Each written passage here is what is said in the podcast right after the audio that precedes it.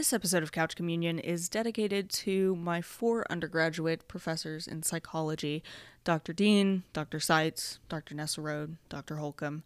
Thank you guys for a really wonderful foundation of knowledge in psychology and for helping me to learn how to see the ways that my faith is important in the job that I do, in counseling that I may do, um, and really every aspect of my life.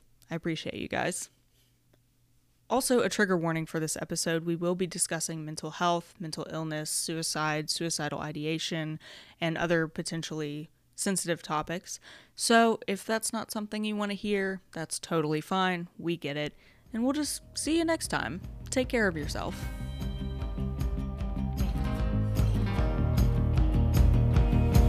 We roam,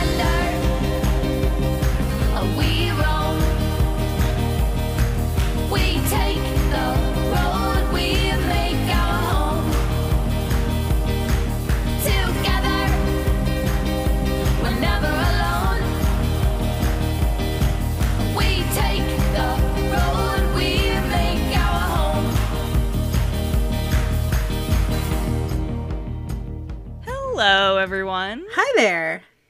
I'm Sarah, I'm Jordan. And this is Couch Communion. Welcome to the couch, the theoretical couch. Again, virtually. Yes. Week two of Virtual Couch. Yes. Um, Um, yeah, today we're going to be talking a little bit about uh, a tough topic, but an important one. Uh, Sarah's going to be leading this one, and we're going to talk a little bit about mental illness and um, about some of the stigma that surrounds it, and, especially in the church, um, but just uh, kind of touch on some of those topics. yeah. Um, this was one of the topics. I may have said this before. I don't remember about which one. But when we first talked about doing this and we came up with a big list of topics, it was like one of the top ones. I was like, I have to talk about this because it's something that I've been aware of for a long time. It's something that I'm very passionate about. At, not stigma, mental health. I'm passionate about mental health. And um, I said this in the like intro about me um, uh, episode? Episode zero. Um, but my bachelor's degree was in psychology. I for a hot second wanted to be a therapist. And then i graduated with my undergraduate degree and i was like oh my gosh i cannot give people life advice i cannot dr- i cannot lead people through their life crises i should say because therapy's not just giving advice um, so I went and got my master's in social work. I am a licensed social worker. I am not a licensed therapist. They are different things. I have not gone through therapist training. So, what I talk about, this is just my general disclaimer. If I say something wrong, if I'm a little rusty on my psychology knowledge, I do apologize, but I do know a little bit. So, Feel free to update us on any of that. though. yeah, if you hear me say something wrong, please let me know. Uh, it's been a while since I hit the psychology textbooks. So, yeah. My opening question to you would be Growing up in church, do you remember any messages that you got about mental health or mental illness? Was it talked about? Was it not talked about? Yeah. Etc. Um, honestly, as I'm thinking about it, it wasn't talked about a lot at all. Um, I'm trying to think of any specific times. I mean, we heard about it at home just in terms of like family that we knew or like cautionary tales or things like that. Yeah. Um, but honestly, I don't remember ever talking about it at church at all. Even, I mean, I can vaguely kind of remember like getting the message of like, God heals everything, whether it's a, a physical ailment or whether you're just sad all the time. like, in a very Yeah, cavalier kind of way. Um, Yeah. I don't, I, I honestly don't remember any, ever being taught anything about mental health. Um, I really church. don't either. Um, and I think that's a lot of people's experience. I don't think this is really something that many churches really want to talk about. Um, and maybe that's just because it's kind of a downer topic. Or, or people, I think, see it that way. I don't think it has to be. I don't think in the way we're going to talk about it that it's going to be a downer topic. But um, I think it's that mixed with the fact that sometimes people who haven't had their own struggles with mental illness or haven't known anyone I don't know if they just don't know how to talk about it, how to broach the subject. They're afraid of saying something wrong or um I mean sometimes more serious uh diagnoses can can be scary, quote unquote. Um but uh, that's why I think it's really important for, especially in the church, for people to be well educated and well trained in how to help people with this because it's something that probably everyone is going to struggle with at some point in time in their life. Not every mental health situation is forever. Some people are depressed for a couple months because something bad happened to them. Some people get anxious, you know, for a little while because they're dealing with a really complicated life situation. And then other people have actual, like, chemical, you know, regulation issues that are causing bigger lifetime problems, maybe. So th- everyone is going to need help eventually. Yeah, I think the unfortunate thing about the church is that I feel like it's either that case where like people don't know what to say and they don't want to say the wrong thing, or the opposite where they think they know what to say and they want to say it loud and clear, and it's yeah. absolutely the wrong thing for them to say.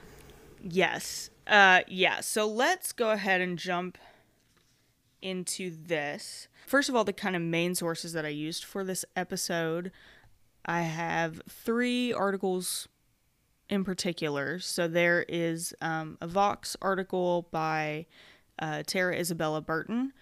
There is um, a Sojourners article by Robyn Henderson Espinoza. And lastly, a blog post that is from Geneva College's uh, blog site. They did not list an author, um, but it's called The Stigma Around Mil- Mental Illness for Christians. So um, I want to actually start with that one and some of the information that I got there. First of all, just statistics. I love a good stat, and I think it's a good place to start. Uh, so, one in five adults experience mental illness at some point in a given year.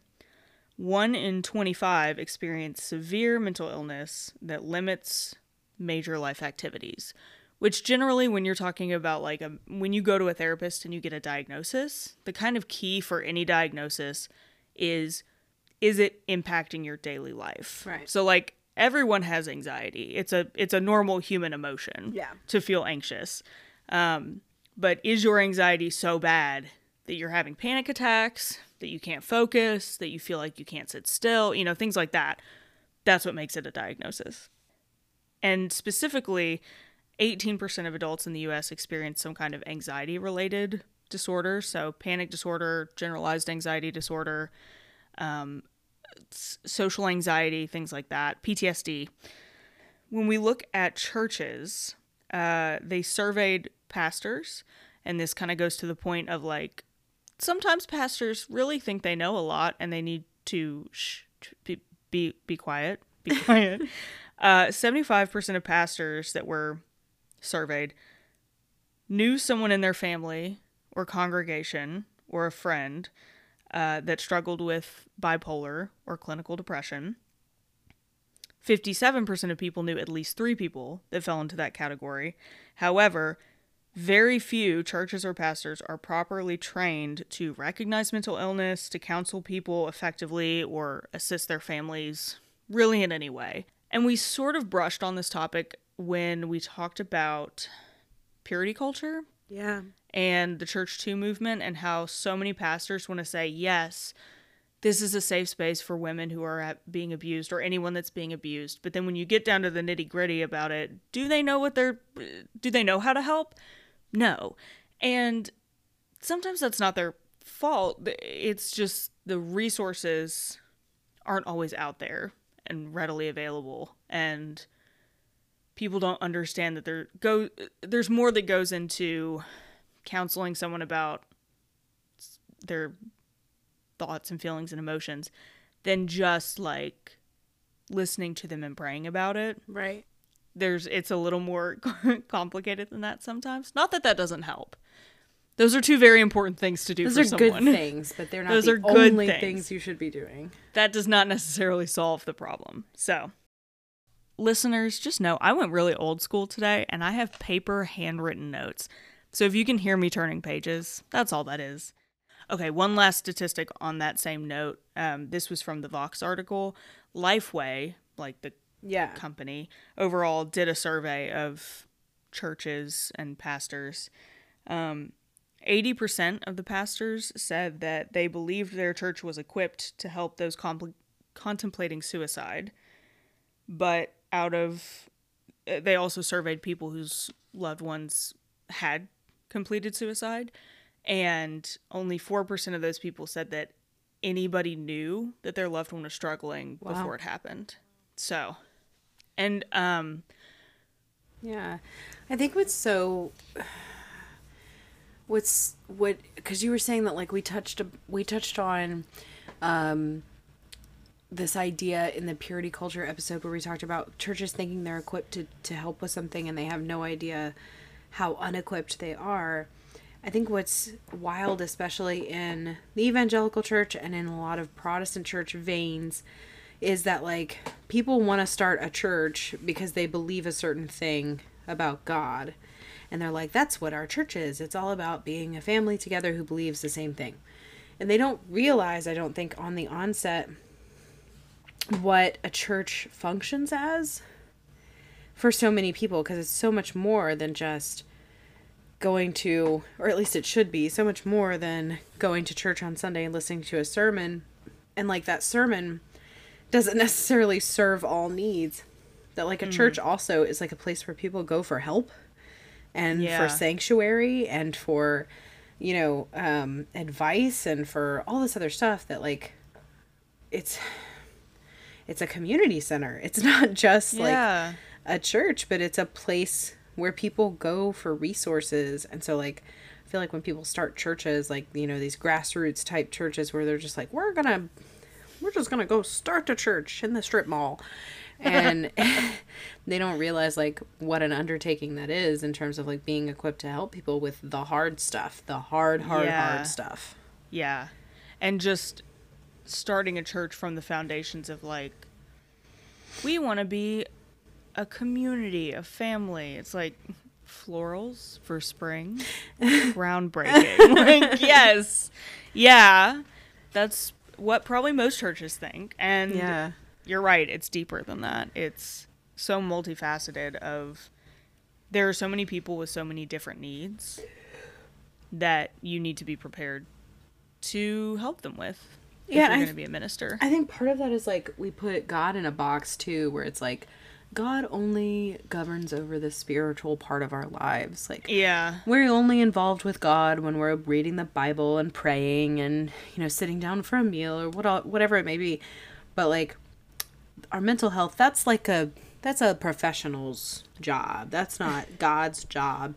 And or, Or- on the other side of it, like all of that should be taken care of f- under prayer. Yeah. And both of those things are just like so devoid of of recognizing the fullness of God, like in the sense of like God being there to support us and also God giving us brains to figure stuff out and God giving us brains to seek out resources. Um, yes. And so like it's just really funny to me how like the two extremes exist. Yeah, and I don't understand. It seems like a lot of people like to um um kind of meld like your mind and your soul together like they're one thing. And they're really I mean like maybe you're uh, you know if we're talking about the general concept of a mind, but your brain and your soul two different things. Your brain and your leg are more similar than either of those things to your spiritual soul. They're body parts. That's a really And- good way of explaining that. yeah, you know, like it's a it's a part of your body just like everything else. It has functions and sometimes it doesn't do those functions the way that it should. And because we live in a fallen world, unfortunately, everyone's body is like that at some point. And there's it's no different than if you broke your leg and your leg can't function, you would go to the doctor. Hopefully, please go to the doctor if you break your leg. Please seek medical help or any other physical ailment that none of us have any problem saying like, "Oh man, I you know, even I broke a nail and now my hand really hurts or I jammed my finger, you know. It's just such a part of everyday life, but no one ever wants to just say like, I don't know, I'm just feeling really sad today. I don't really have a reason. I just cried last night at three in the morning. I woke up and just cried.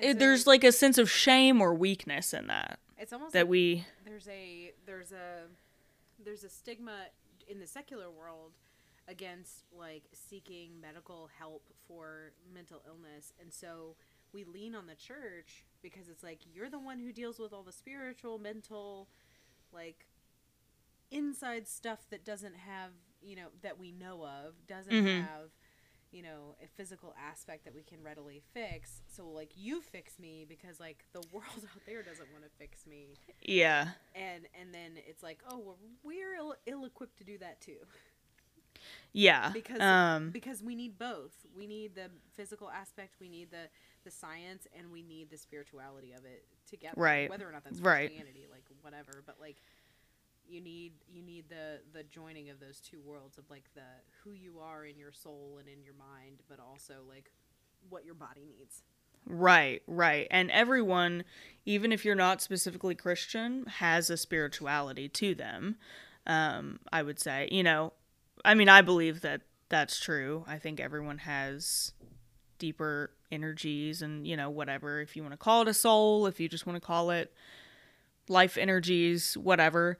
Um, it's a it's an important part of your of the wholeness, the holistic person uh, that needs to be taken care of. Yeah. Let's go ahead and talk about the specific stigmas and the myths that churches like to say about mental illness.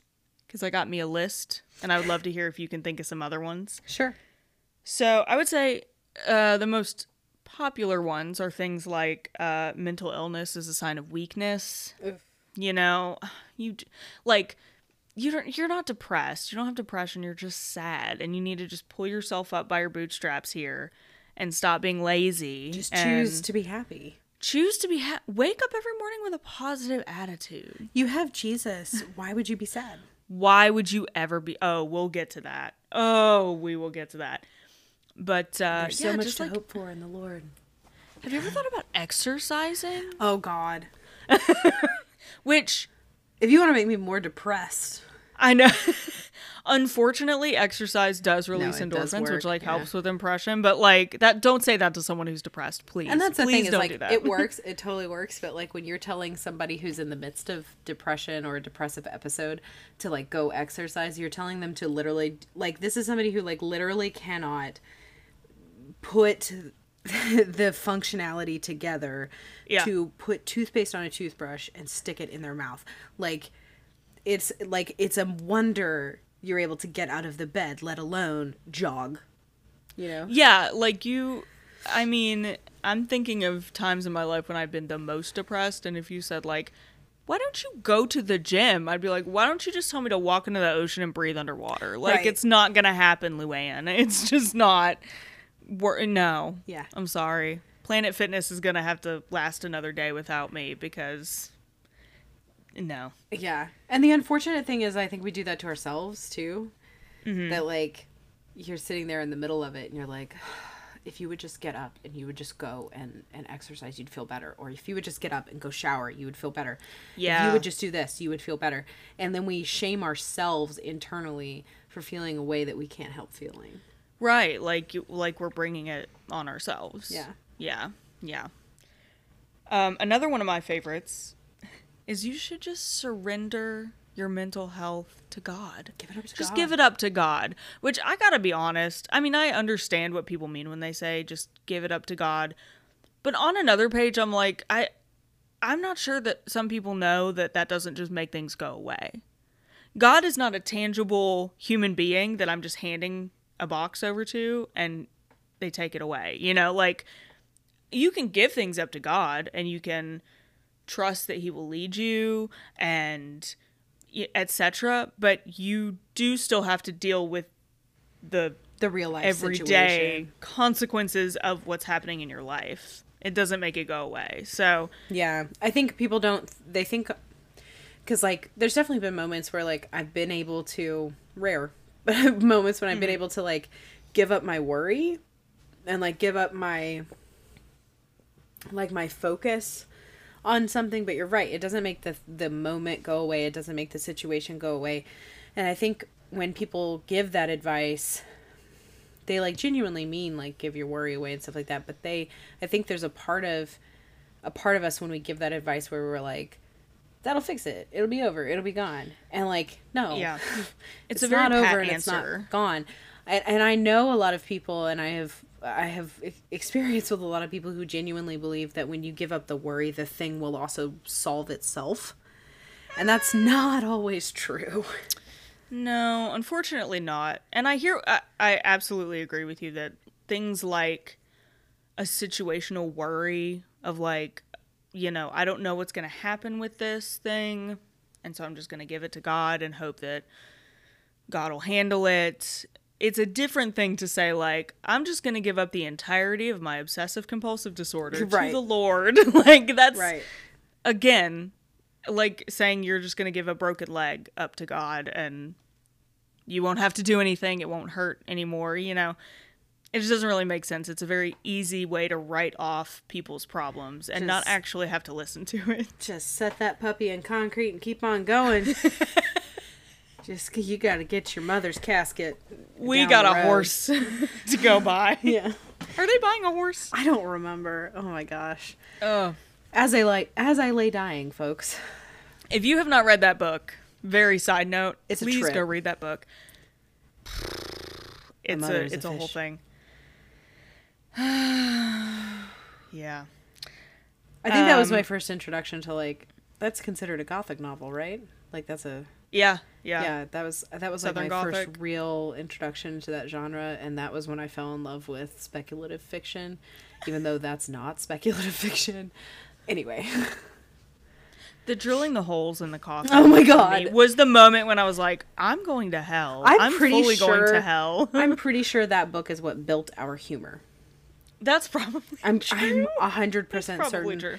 that reading that book and having our English class with that particular teacher to read that book is what Yeah. built our entire sense of humor.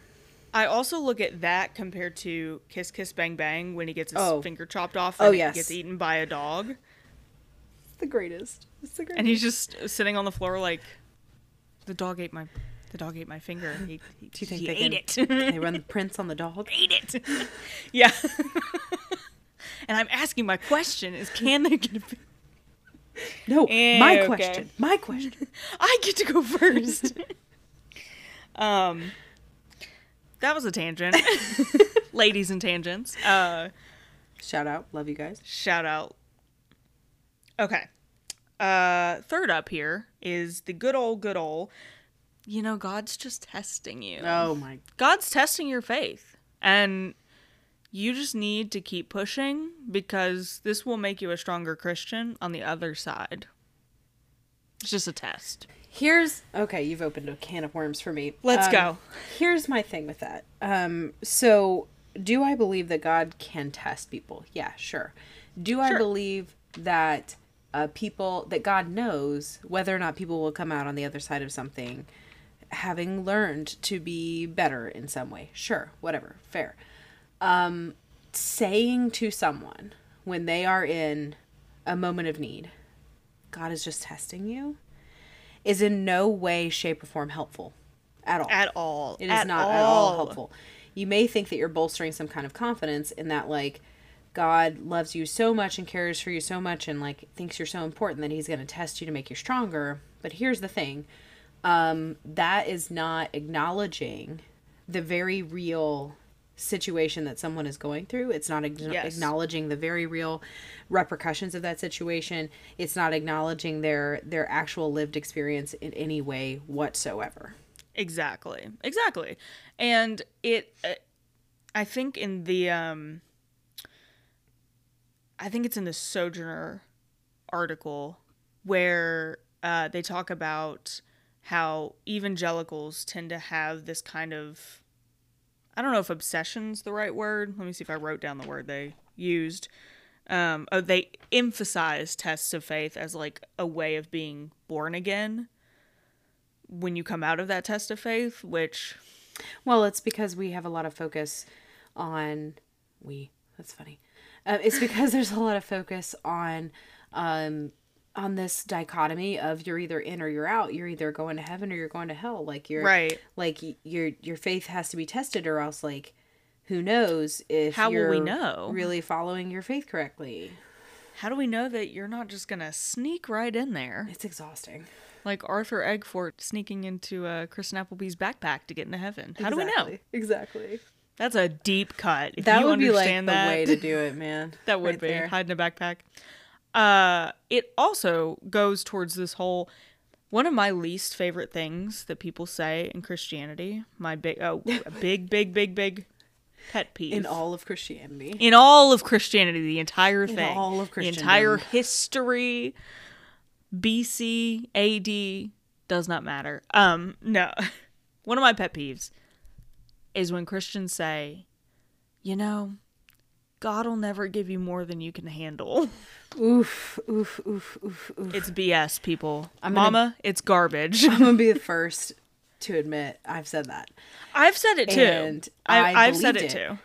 and I think it's a I think it's a really like comforting thing to believe. I think it like does bolster your your motivation and your confidence and it makes you feel a little better because you're like I can get through this, you know. One of my one of my songs, if I can if I can live through this, I can do anything. Absolutely. Um but the fact of the matter is I don't I just really don't think um I don't think it works like that.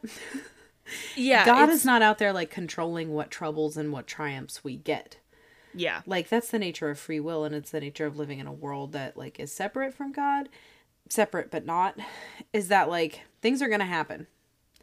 And man, they're going to break you. And it's going to be bad.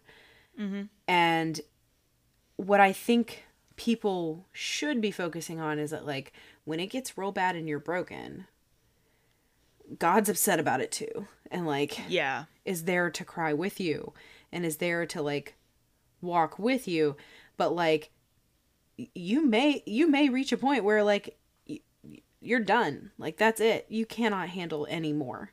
Um and i think giving people the false hope of like that you're never going to get anything worse is is, is Yeah. so damaging but it's also so damaging to say like um he's not going to give you anything that you can't handle because then if i'm in that moment and i can't handle it what does you feel like mean? a failure. yeah Exactly. That's that's what bothers me about it, I think, is that it puts this like onus on people to handle anything that I don't want to say God, that life gives you. Any random chance you know, people who just get knocked out by a hurricane and die instantly. God, Uh, do, would you say that God gave them that hurricane and they couldn't handle it? Like that's just life. That's just nature. And especially people, we talked about suicide earlier, but people who have completed suicide, if you say God would never have given them more than they could handle, it it puts this like stigma of weakness on that person to be like, well, they just didn't try hard enough. They just didn't fight hard enough. And you never know what someone's struggle is Right. ever. Right. And you know, I think I, I think the phrase has merit in the sense of making people feel strong. I think, you know, it's it's it seems more like a morale boost of like again, if I can live through this, I can do anything. And with God, I can handle hopefully whatever I need to in my life. And I know that in the end, even God will be with me if I don't make it, you know. But just that, again, it's just a it's a very pat answer of, well, it can't be that bad, and don't worry, God wouldn't do anything bad to you, which is not true. Well, I don't think that God makes bad things happen to people. I think they just happen. Yeah. Everything happens. Yeah. Period. Not for a reason. Yeah. So, It's just like a huge mountain of false hope and false confidence and also just like can be the biggest downer ever Yeah, when like you're yeah. really struggling. yeah. I got two left. They get they get progressively worse. So, or they're in an order that makes me progressively more angry. Yeah. Uh, so this one is your mental illness is a punishment or a uh consequence of your sins. See, that just goes back to the whole prosperity gospel thing where it's like you didn't pray hard enough so you didn't get cured. But like yes, yes. like life still happens. Like, you know, people still have chemical imbalances. People Yeah. still ha- have to deal with the mental state that they are born with and the mental, you know, hurdles that like are there in their lives regardless of how hard they pray or how close they are with God. Like mm-hmm. it's it might still be going on and it's so despicable to then go and blame it on the person themselves. Yeah. And that And- I mean, but that harkens back centuries. Centuries of that person is like unclean because they've clearly done something wrong if it means that they've got this much strife going on in their life. Yes, yes, or even other if you know talking about reincarnation, which I'm not a expert on the belief of reincarnation, but I believe um some people believe that like if you do good things in your life, then you know karma kind of pays it forward and your next life will be better. If you do bad things in your life, you'll get that karma and you'll be like worse off in Right. your even in your next life. Like and and also just the idea that like uh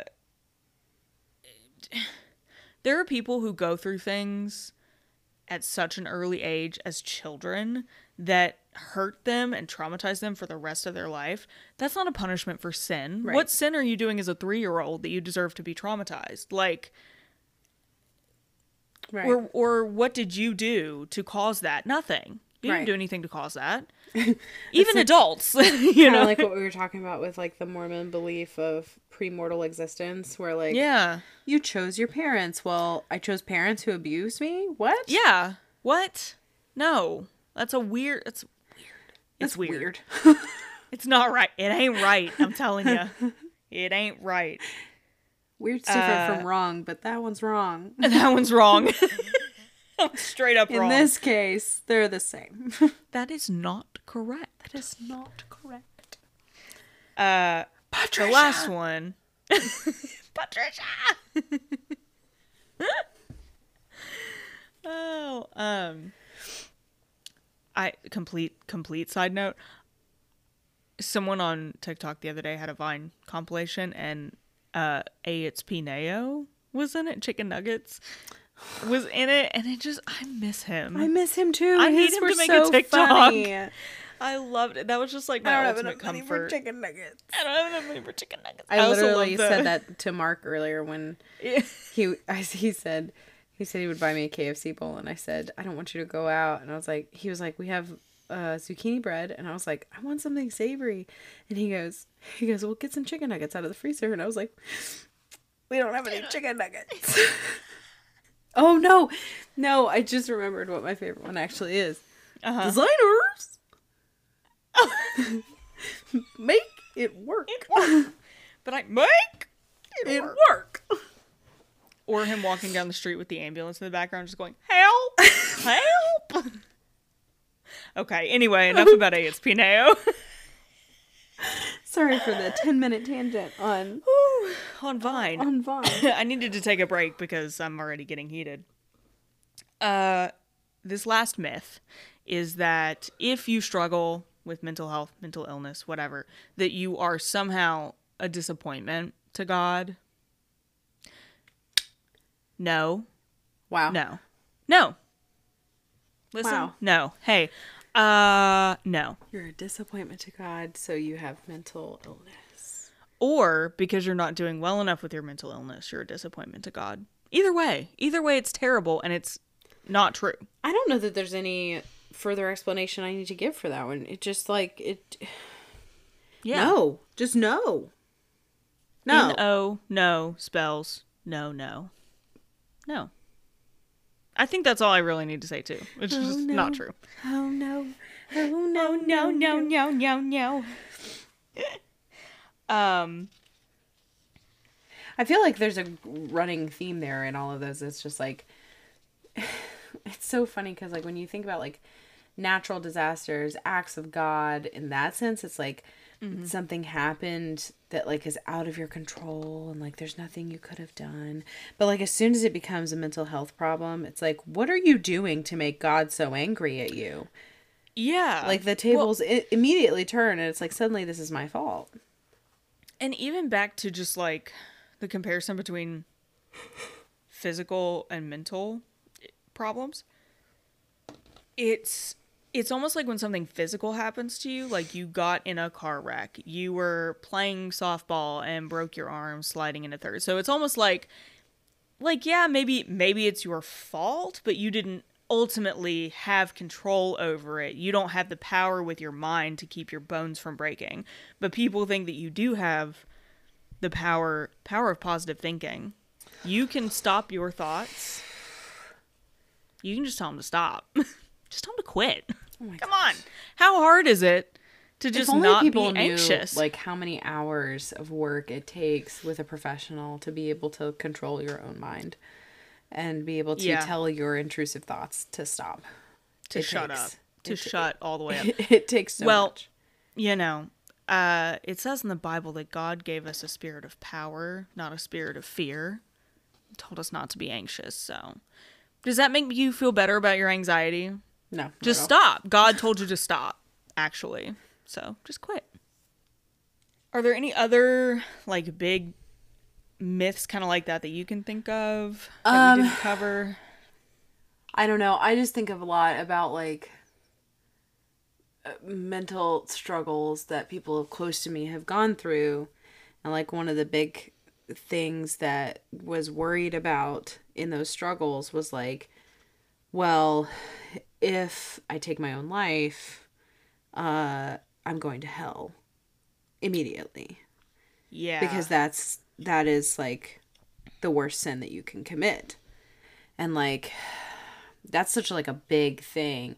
But like just the stigma around that whole situation makes the conversation about what to do when you're having those kinds of thoughts um so much that much harder to have and that much harder to to breach because there's already this baseline of like well you're already contemplating like the worst sin you can commit ever. Yeah, yeah.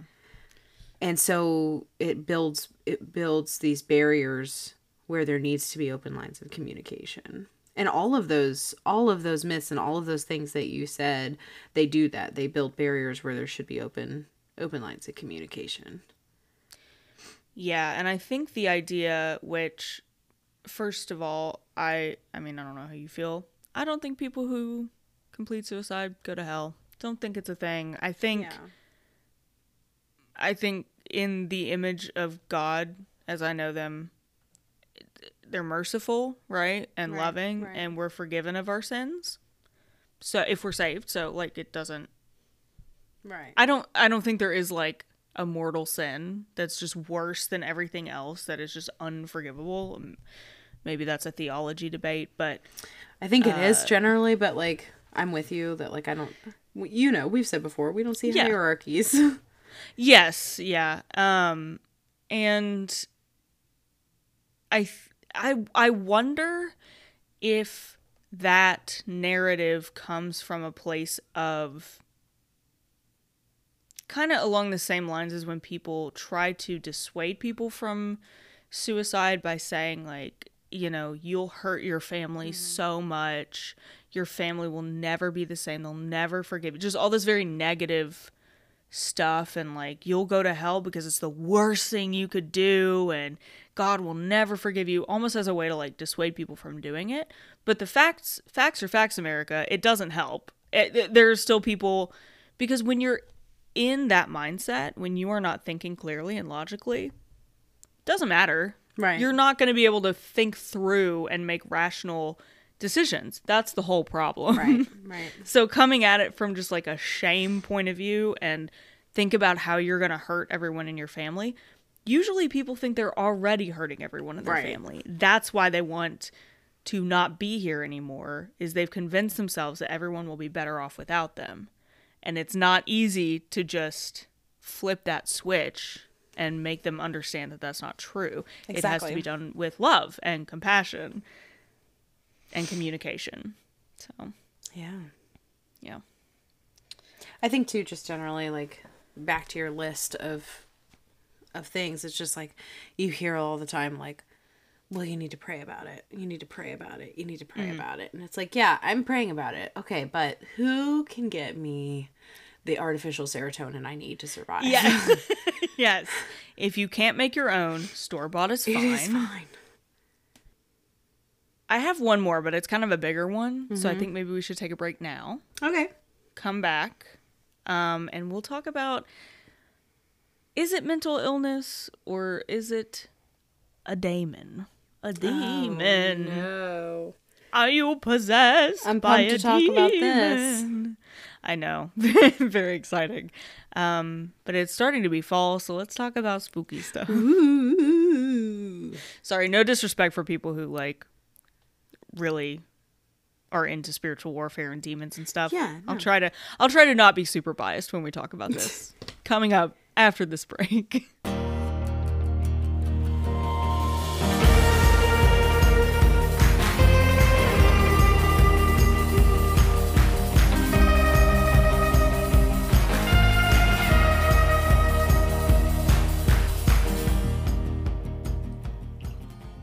And welcome back. Hi, hello there.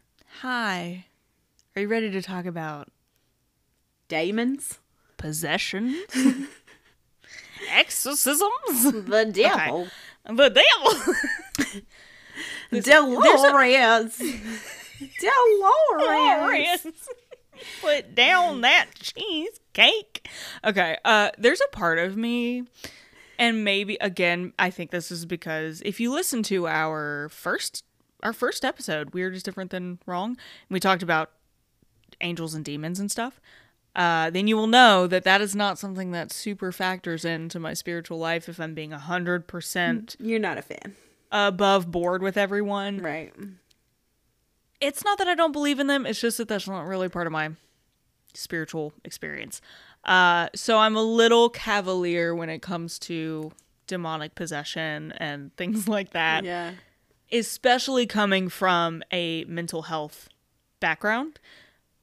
I and I do want to say I so we went to college undergrad at a Christian university. So my undergrad psychology degree was taught with a Christian background. Like it had a Christian focus to Right, right. all elements. Um I think if I ever did become a therapist, I probably wouldn't want to do just straight up Christian therapy. But it did have a big influence on my education and we watched a video in our abnormal psychology class that covered like mental illness versus possession. And I am very glad my professor, who is a really great psychologist, um, did say that he maybe had one instance in his very long career where he thought this person might be possessed by an actual demon. The rest of it is mental illness. I feel It's- like just the one is shocking. Yeah, that's what I said too. I'm like, mm, you sure about that? Like, Although, like, But- my take has always been like, I definitely, I don't know why, but I definitely subscribe to the belief that that can happen. Um, I don't know why I, I- do, but no, no do. judgment. I, genuinely, I don't. I, I think that's fair. The Ghost Adventures episode of uh, um with Bobby Mackey's just like really hit me hard. Oh man. Um, you know, also the Zozo episode. Oh yeah, yeah. That's a bad one as far as demon possession. Although now Aaron has come out and said that like it was all fake. it was so fake, which Yeah. makes me sad. I Well, will still watch sense. it. But having been to Bobby Mackey's, um, Yeah. Uh, the and I know that this could have com- been completely made up in my head uh, that caused this, but I am telling you, it was like walking through a barrier when I got to the front door, and like you stepped through a cloud, and you it wasn't even like a cloud; it was like literally like if you had stepped through like a thin wall of Jello, and then on the other side of it, I immediately felt like ill. Like I wanted to throw up. I wanted to go home. I was Yeah. like, get me the heck out of here. And I didn't even go inside. So like there's a spiritual warfare aspect that I definitely believe in, but like it's so muddied mm-hmm. by people mis misidentifying mental illness that like yeah. we really don't I feel like know anything about demonic possession whatsoever. Because it's mostly just like people who need help who are not getting help. Right. And so so this Vox article, um, they specifically were interviewing a guy uh, named Steve Austin, not Stone Cold, just regular Steve Austin from Birmingham, Alabama. It's unfortunate. I know. uh, but he was talking about he had a very Pentecostal upbringing and uh, everything. He struggled with clinical depression for most of his life. And it was never taken seriously as a mental illness. It was always considered a spiritual warfare issue. So he was anointed, he was prayed over, and he went and visited our good friend from our uh, prosperity gospel episode, Benny Hinn. Oh, of course. Austin, uh, or Steve, Mr. Austin, Mr. Mr. Stone Cold. fully Mr. Stone Cold. He was fully slayed in the spirit. He was on stage with Benny Hinn. Benny Hinn did the coat thing, and he fell back. Oh and he says in the article he was faking it. He was really trying for it to be real, but it was so fake. And he had a moment where he was like, "Oh, okay, so either Benny Hinn and his chicanery is fake, or Jesus is a liar." Hmm. Get folks at home if you're playing at home. it's it's Benny Hinn. Benny Hinn's the the fake. That's Yeah, the correct yeah. answer. A is the right answer. Uh, so, um, yeah. So he talks about that, and unfortunately, that's what happens a lot. Is that people who are uninformed of what mental illness looks like, everything is a demonic possession. Everything is a demonic warfare. You're being um because it's not just possession that people talk about. There's also demonic. Uh, what's the ooh? What's the like word? influence or like Yeah. Um I don't know, it's almost like a pressure that Yeah. it's putting on you, Yeah. but not like a full possession. Um and again, not saying not saying it never happens. I just think it's better to maybe err on the side of physical and then move to spiritual. That would be my choice. Um I guess however you do it. They're both important. So, Yeah. I mean, people in crisis need spiritual help too, but I think the more immediate problem is like, let's make sure you're safe. Let's make sure you're, you're able to function. Um, let's make sure those basic needs are met so that we can then talk about your spiritual life. Exactly. And we've said, like, kind of all of this also ties into prosperity gospel about this idea that if you're doing the right things and you're following God, He would never allow you to have a mental illness. So, um, yeah, yeah, not true. Um, I want to make one point because as a social worker, I would be remiss. And I do want to talk about ways that the church can help. Uh, and this was something that Robyn Henderson Espinoza brings this up in their article. Uh, that one thing that would be great if the church could just get on board with would be instead of focusing your theology on how mental illness is someone's fault or a result of sin, if maybe we could tweak that theology to actually addressing addressing bigger issues like systems because your brain chemistry is not the only thing that affects your mental health. It's also things like poverty and racism and sexism and homophobia and fear of being uh, physically assaulted because you're trans or a person of color or, you know, et cetera, et cetera, et cetera. If you don't have access to uh, food and shelter, that's stressful. that's not going to do good things for your mental health. I just want to take this second to say, um, Amen. Yeah, yeah. Amen. Thank you. Amen. Uh, Yeah. and again, it- the amen really goes to Robyn, but Well, yeah. Um, But the thing is, is that unfortunately, a lot of the things that you just men- mentioned are heavily perpetuated in churches. exactly because in churches, also, especially evangelical churches, not to keep picking on evangelicals in particular, because it, it, it is, it, it's a point, but I think every church struggles with this. But evangelicals tend to have a bit of a bootstraps mentality where um, poverty is a moral failing, and it's not. Right. Just so y'all know, there are a lot of factors that go into it. People are not just lazy. There's things like the cycles of poverty or uh, income inequality, resource inequality. Maybe you're isolated, like Appalachia. That's what we deal uh, deal with a lot here in Kentucky when we're talking about the poorest places in our state. A lot of the time, it's isolation. It's lack of resources. It's lack of employment. Um, and, and so those we stressors lead to you know mental mental weight that you have to carry exactly that can exacerbate underlying issues or it can make um it can start creating issues that weren't there before Right. And if it doesn't cause an issue, it deepens it. You Right, know, it right.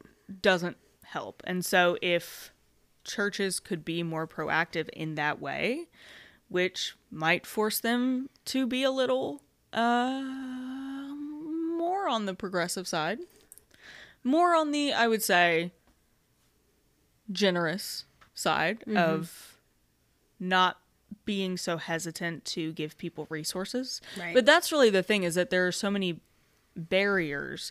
Even if we're talking about, uh, I I told Jordan off the recording, um, one of the things that made me want to do this topic was that I signed up for therapy, finally, and yay, I'm very excited. Uh, I'm going Thursday, and the fee.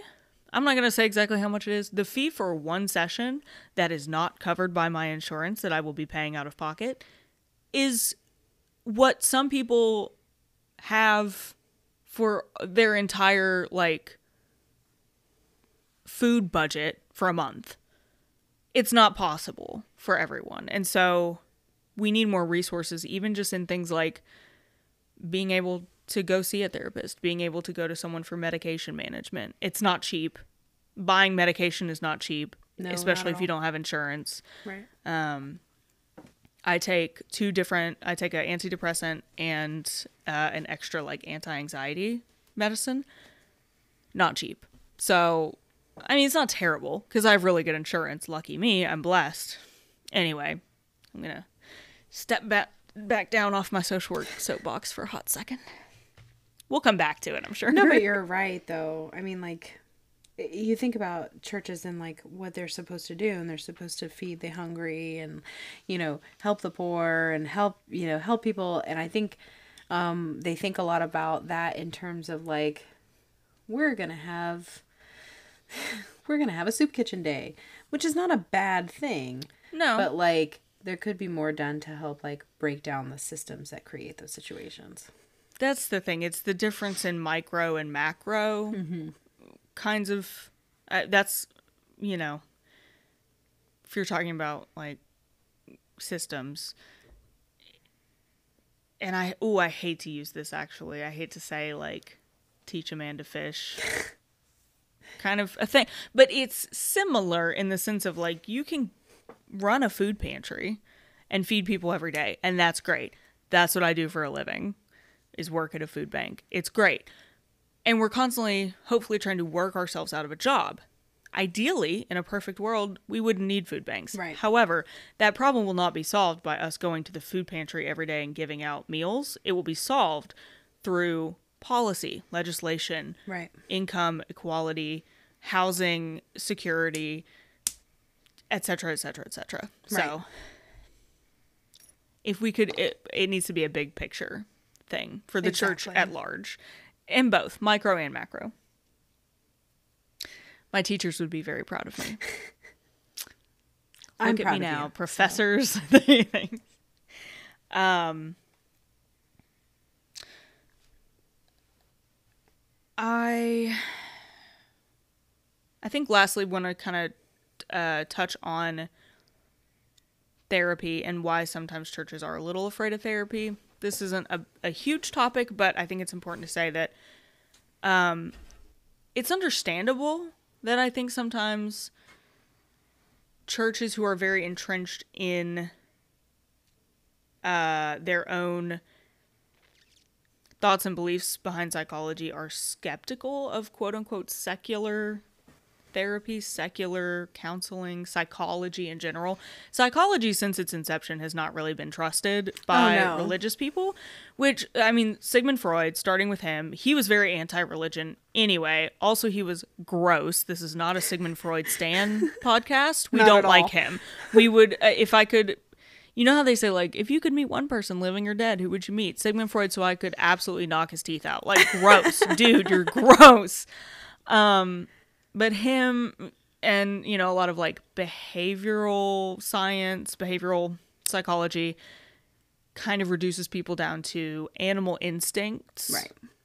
Um, jung was like kind of a whole other woo woo real out there kind of guy who like thought we all had a collective consciousness and just not super church friendly on the whole You and I should talk about Carl Jung sometime because i like carl jung yeah, no, because like I'm not. I'm not huge like hugely up on him in general other than his work with um the general like archetypes. yeah like the mbti and all that Yeah. yeah Well, no, no, no, not just the MBTI, but like maybe it, maybe Oh, ar- more- yes, yes, yes. Archetypes. yeah, Yeah. like like the the hero's journey and like that that Yes. Yeah. that bag. So you and I should have a conversation about him because like earlier when I was like, we want a finger puppet of him, you were like, whoo, and I was like, Oh no, I just thought it was an interesting choice. I that Well, was not yeah. the name I was expecting you to Yeah, say. yeah. But I think Carl Jung's cool. okay, I don't know that I like agree with his Well, no, yeah. theories, but he's a cool guy. He wasn't, I think he had a lot. super problematic though, right? I don't think so. Okay. Not that I know of. Not he was he was no aware. Freud. He was no Freud. You know, that's a that's a low bar. So It truly is. It truly is. So, um,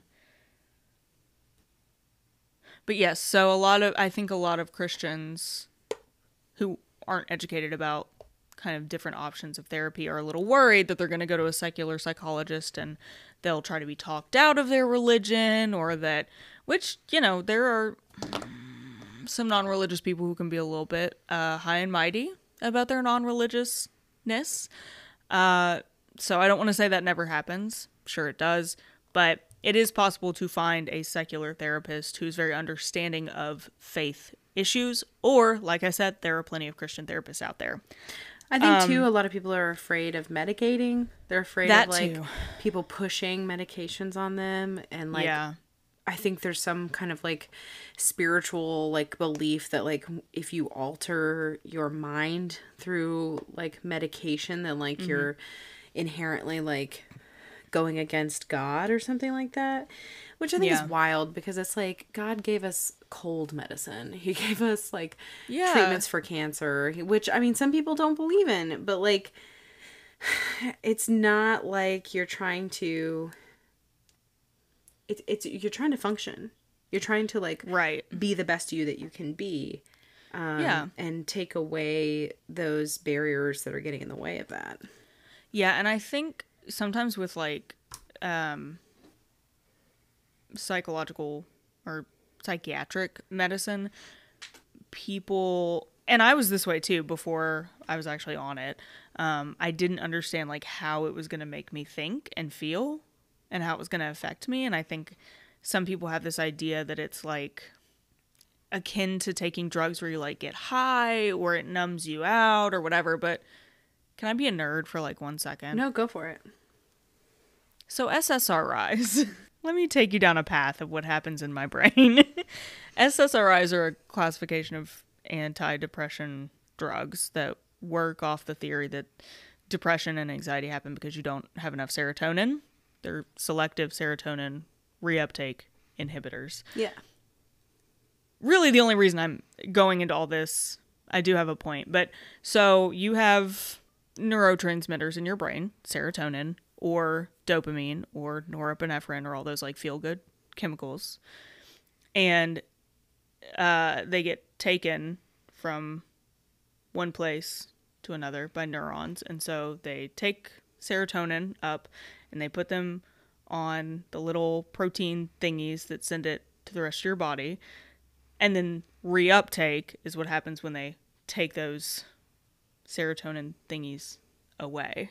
So all medication is doing is just inhibiting that taking away.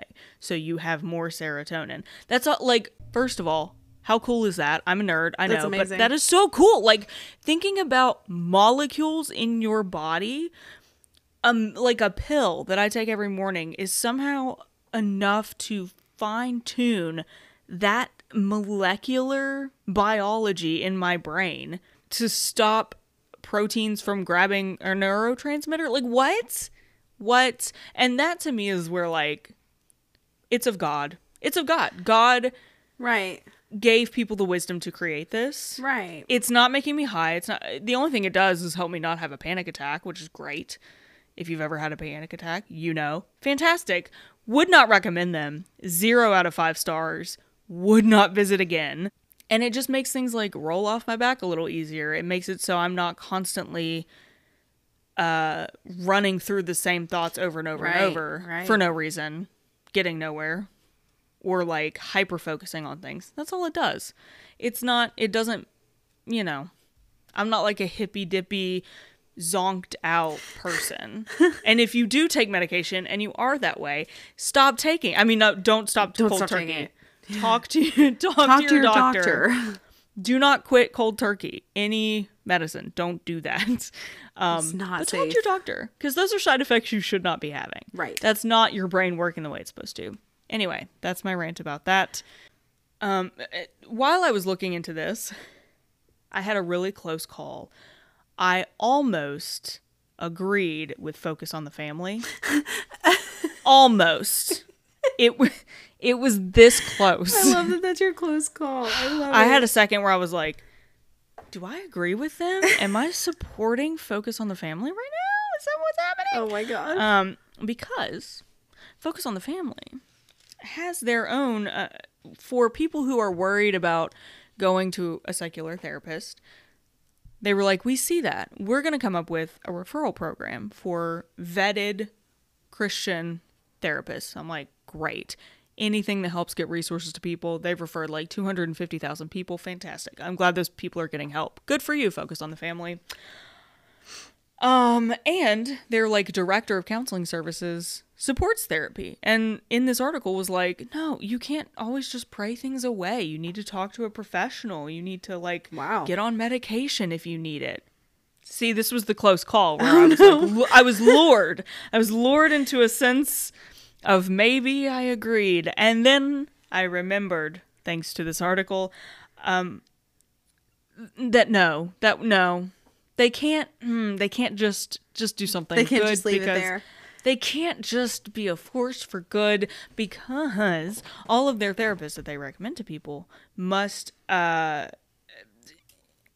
I don't want to say abide by. They have to affirm, focus on the family's very conservative views, including no homosexuality, including conversion therapy that they openly support in the year 2021, the year of our Lord. Yeah, so I thought for a second they might be cool, and then they disappointed me yet again. But that goes to show the need for Christian therapists who are trained in all issues, not just. There are young and old. I don't want to even say young. There are Christians who are in the LGBT plus community who maybe are struggling with that because of the way that they were raised, and they need a compassionate empathetic, non-judgmental therapist right. to help them work through that, not to tell them what's right or what's wrong, to help them discover who they are and decide what they think about things. That's the only point. That's what therapists are. They don't tell you what to do, they don't give you advice. They help you work through your stuff so you can make decisions for yourself. Right, That's the exactly. point. It's not a magic fix. So, anyway, I also want you to know the, the suffering that I did for this podcast, the dedication that I have to this podcast. I voluntarily went onto google.com and typed in per, uh, mental illness Kenneth Copeland because I Oh. knew Oh, I knew that him and Oh, Gloria would have something to say about it, and I wanted to know what it would be. And I watched a 24 minute video of Kenneth and Gloria talking to an expert. I'm putting that in a ton of air quotes for you listeners out there. And I did that for you, for you at home. Not you, Jordan. I mean, I would do No, of course for you. not. I would order a KFC bowl for you any day.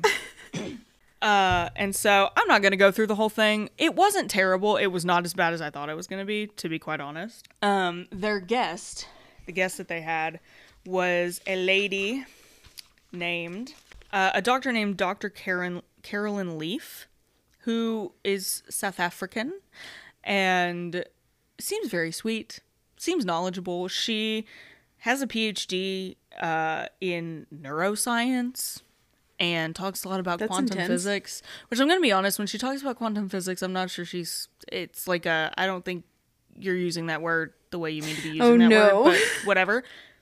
Um, but she quantum is physics and neuroscience, though, do those go together? Apparently. Apparently. because she is extremely power of positive thinking Oh. oriented. She has a book about, you know, just changing instead of like therapy or medicine, you just you have the power over your thoughts. And if you can just take like 15 minutes and just meditate, just let your mind wander, it just disconnect. I'm like, "Ma'am, I mean, We mindfulness is important, but like, also, Yeah, my biggest gripe, honestly, with her, with this whole video. First of all, they did the whole like God hasn't given us a spirit of fear bull that we've already talked about. Shut up.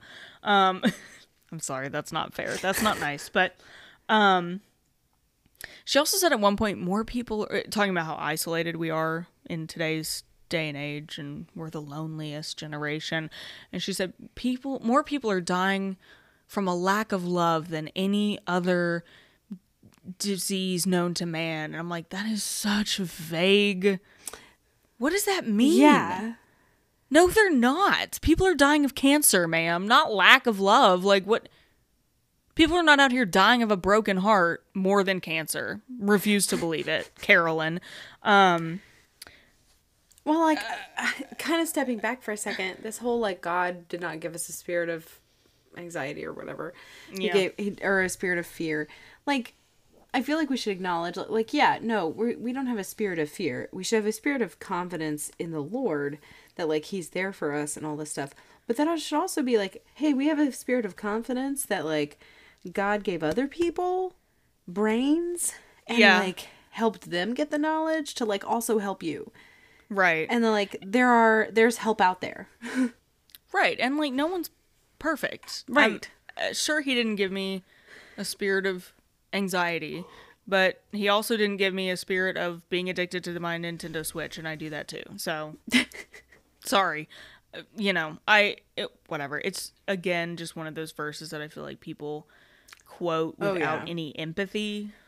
absolutely She also went on a whole thing about how nowadays modern therapists, you know, for the past however long, they're taught to just treat. Basically, she was saying like treat everyone the same, and like if you have OCD, which isn't a real thing because we just make up name. Like yeah, everything is made up.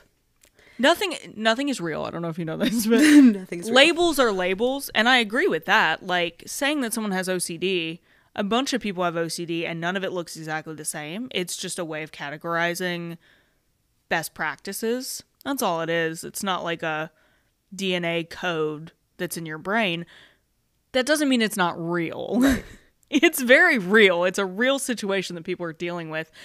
But um she said something about like so people just want to like treat the therapists are trained to treat the diagnosis and not look at an individual's like what's happened in their life and where they I'm like that's literally what you do in the first therapy appointment. Right, right. You talk talk about your background. The the form I filled out today to go to therapy, uh, you know, tell me all about your family. Were your parents divorced? What was your relationship like with your parents? When did they get remarried? And at what age were you? Like dang, okay. sure, let me tell you all about my life.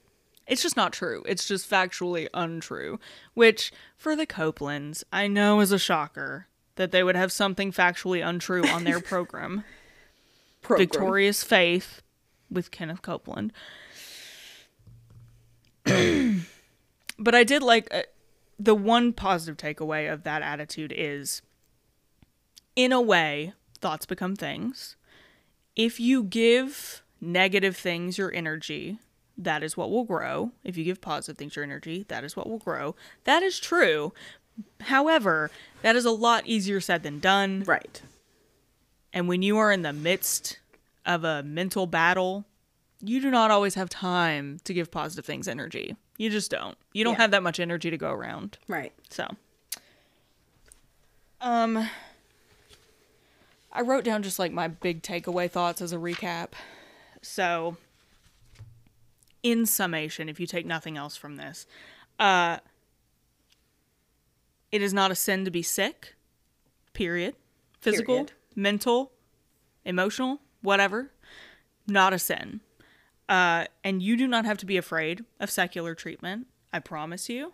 As someone who has studied psychology at a Christian university and social work at a secular university, it's all okay. I, pro- I promise you. Uh, they're not going to try, you know, if you find a good, reputable counselor, it will be fine, whichever way you want to go. Um, please take medicine if you need it, if you want it. Please go to therapy if you need it and if you want it. Do whatever you have to do. It's all good. Like, And if you're you not can. disappointing anyone. You're doing what's best for you and taking care of yourself. Um, for Christians, yes, spiritual integration is important. It's not just your physical, chemical, etc. Um, and if you have a good theology about it, it's helpful, you know.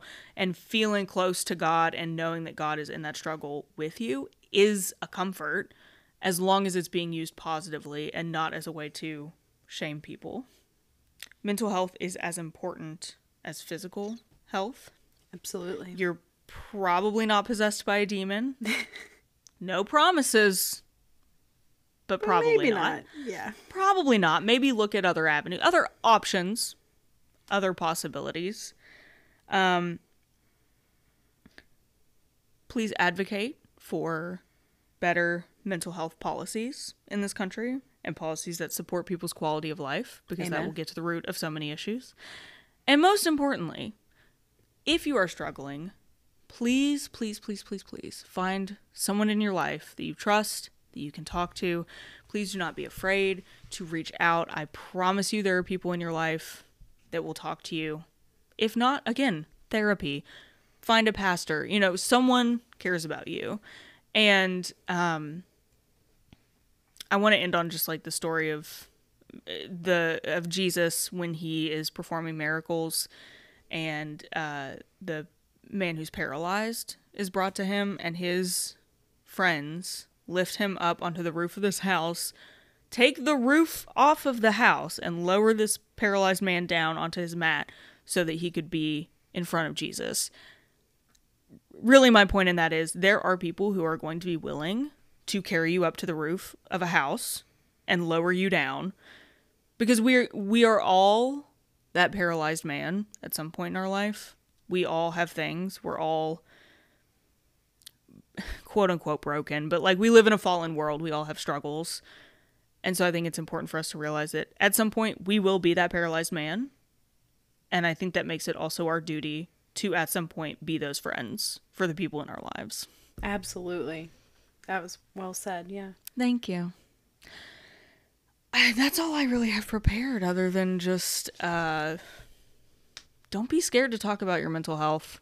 Yeah. I'm. I feel like sometimes I overshare because I'm just not scared at all to, to tell people that like it was such a relief the first time after I like had my first panic attack. I was talking to a coworker that I also knew was very open about that kind of thing, and I told her about it and she was like, "Oh my gosh, yes, here's what helps me. Here's a couple things that I used to do when I got panic attacks." I was like, "Oh, thank goodness." Like I could have cried in that moment cuz I was like, "This is normal. This is normal." Right. Other people have gone through this.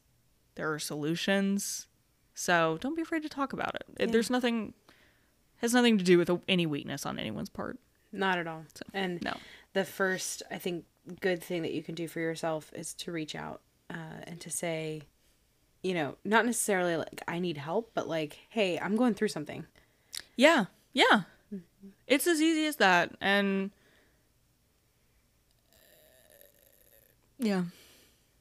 Someone someone will help you and, you know, maybe guard yourself against cuz there's some people who are going to say some dumb things to you. I'm sure we've both had people say real dumb things to us Yep. about anxiety or depression or sure. whatever. They exist, unfortunately, but um if you ever need to reach out to us, I again, we're not experts But we can point you in the right direction. we can get you in the right direction and if it's just something like you know like my coworker did for me if you have anxiety and you want to know what worked for me or what worked for jordan with her own stuff uh, we haven't really talked too much about your stuff but Yeah. you know what i mean like don't don't be afraid to reach out to us i'm happy to share resources share tips um we'd always be happy to talk to you about whatever. So Yeah. our our DMs are open, our email is open. It's a safe space, confidential. here on the couch. Yeah. Yeah.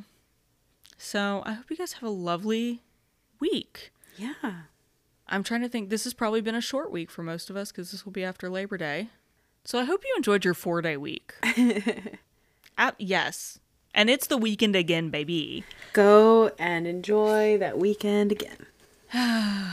And we'll see you next time. See you next time. Stay, Stay- communed. Oh wait, that's wrong. oh, that's wrong. Stay tuned. And stay communed. Goodbye. Bye.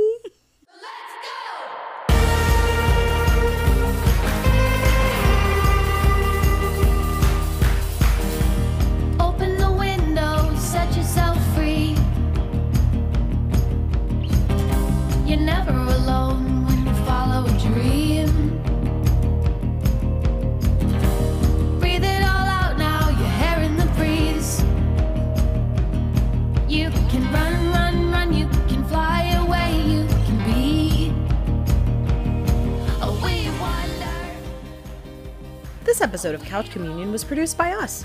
We don't have a team for this. Music by Grace Mason. Cover art by the wonderful Sarah Mullins at Dr. Frank and Sarah on Instagram and Twitter. If you like what you heard, check us out on Anchor, Spotify, Apple Podcasts, and anywhere else podcasts are found. New episodes every Friday. Thanks for listening. Let's go!